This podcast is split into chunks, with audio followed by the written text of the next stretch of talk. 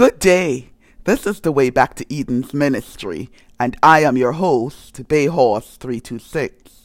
The purpose of this podcast is to inspire this community onto higher heights in righteousness and to turn our hearts toward Eden restored.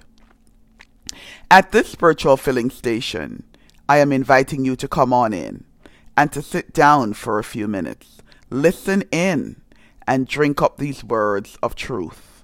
Right here, right now, you can have your spiritual thirst quenched by today's spoken word. Today's spoken word will be gleaned from the book of John. John chapter 17, verses 2 and 3. John chapter 17, verses 2 and 3. As thou hast given him power over all flesh, that he should give eternal life to as many as thou hast given him. And this is life eternal, that they might know thee, the only true God, and Yeshua the Christ, whom thou hast sent. Today's spoken word will seek to answer the questioning, what is eternal life and how to attain it? What is eternal life and how to attain it?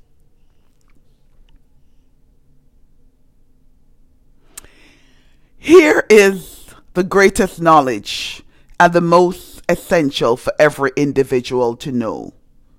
You may, every one of you, put forth all your efforts. You may expend money. You may go to the highest institutions of learning to obtain an education. And yet, if you do not feel the necessity of being acquainted with God and Yeshua his Son, whom God has sent, all the knowledge that you obtain cannot give you eternal life. Many traverse the world extensively. Many are seen going from place to place, from east to west, from Europe to Africa to the Caribbean, and throughout the length and the breadth of the earth again and again. What are they after? They want to prolong their life. We see so many poor human beings suffering. They're in distress, much distress. Sin and crime ravages the earth today. A most recent sighting of someone with a large tumor on his head, increasing till it has bowed his head down to his breast. He believes in the Savior, but he said, "Give me something to prolong my life." Even in suffering and distress, such a tenacious hold on life. The young man wanted life.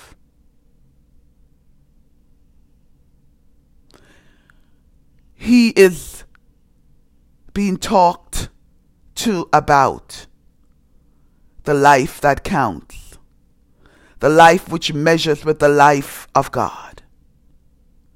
We have talked to him about that life which runs parallel with the life of Jehovah. This is a life without sigh and without sin. A life without bereavement. A life without infirmities. A life without affliction. And with no fear of death.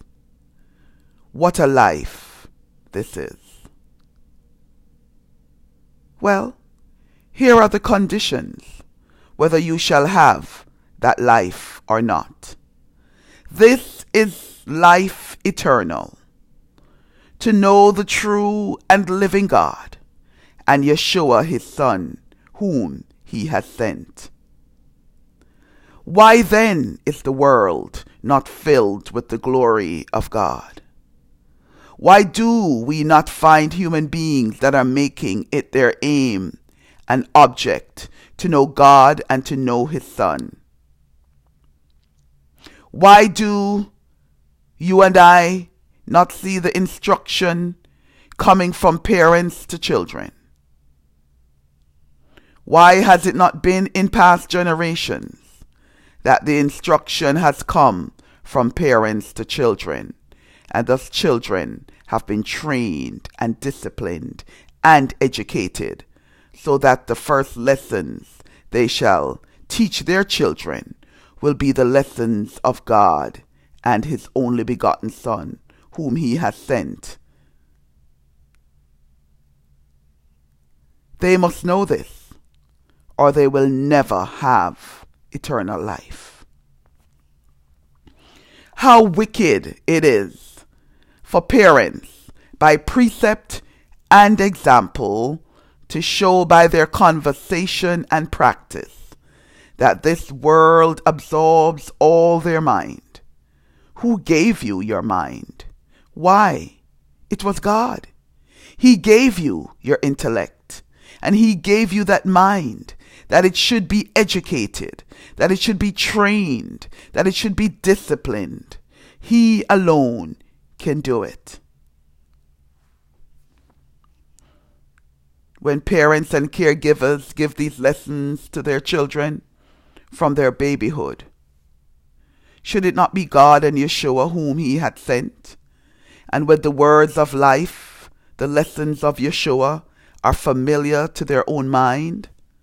The treasures of the heart are molded by the treasures of the God of heaven, and they are teaching their children to know God and Yeshua. Not to know him as children have been taught in generations back, that he is a spy upon them and that God is a stern judge. No, you do not want to teach them that. You want to weave love into your own character, and you want to bring it into the character of your children. You want true Christian courtesy in your own life, and you want to bring it into the lives of your children. You want it in the lives of your children. You want to keep before them that they are living in the sight of God, that they are living in the sight of Yeshua, their Messiah. Cherubims and seraphims, angels and archangels, are watching the battle that is going on in this life between whom? The Prince of Life and the power of darkness. And what does God do? He shows us how we must do, how we must conduct this battle. He left the royal courts, laid aside his royal robe, and clothed himself with humanity. He became a man among the sons of men. And here he walked the world as what? A representative of the love of God. An example that we may study. A character that we may imitate every phase of it. That we may see that he did not live to glorify himself, but he lived to point to God. He came to live the law of God because Satan was bringing his power to bear upon men, and his lying fallacies were all the time pressing upon them.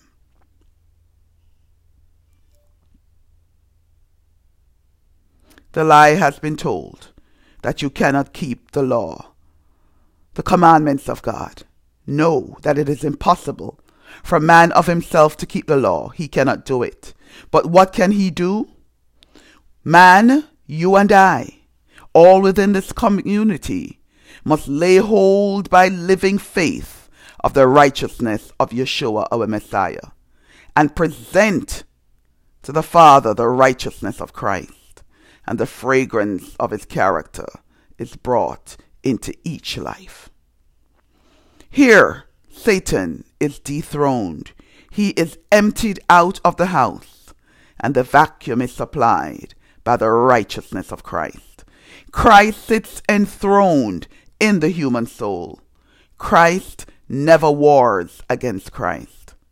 Christ says, "If you abide in me, and my words abide in you, you shall ask what you will, and it shall be done unto you." Then it is plainly expressed that his will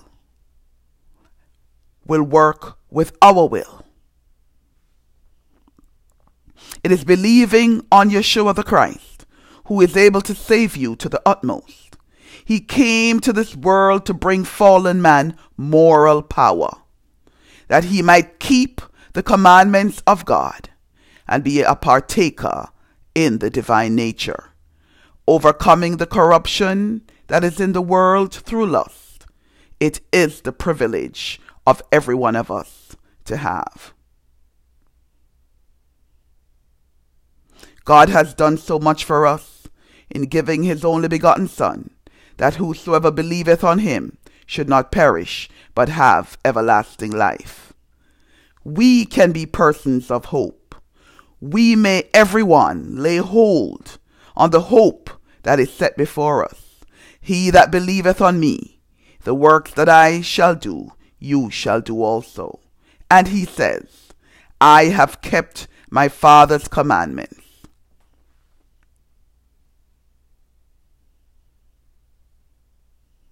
The Pharisees said when the disciples rubbed the ears of corn as they went through the wheat fields, he has broken the Sabbath. Could they have fastened that upon him? Then what?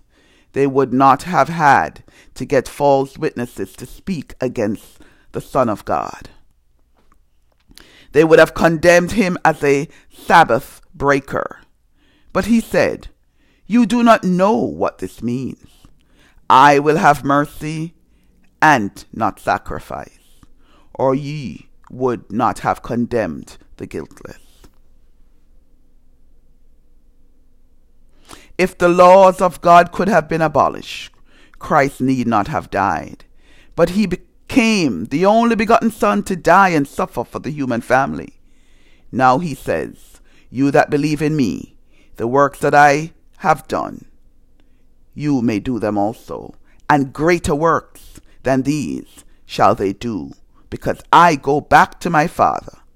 And whosoever you shall ask in whatsoever you shall ask in my name, that will I do, that the Father may be glorified in the Son."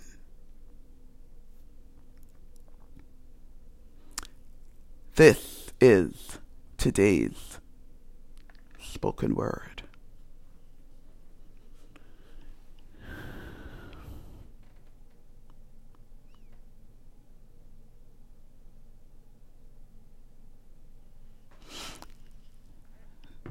Permit me to pray.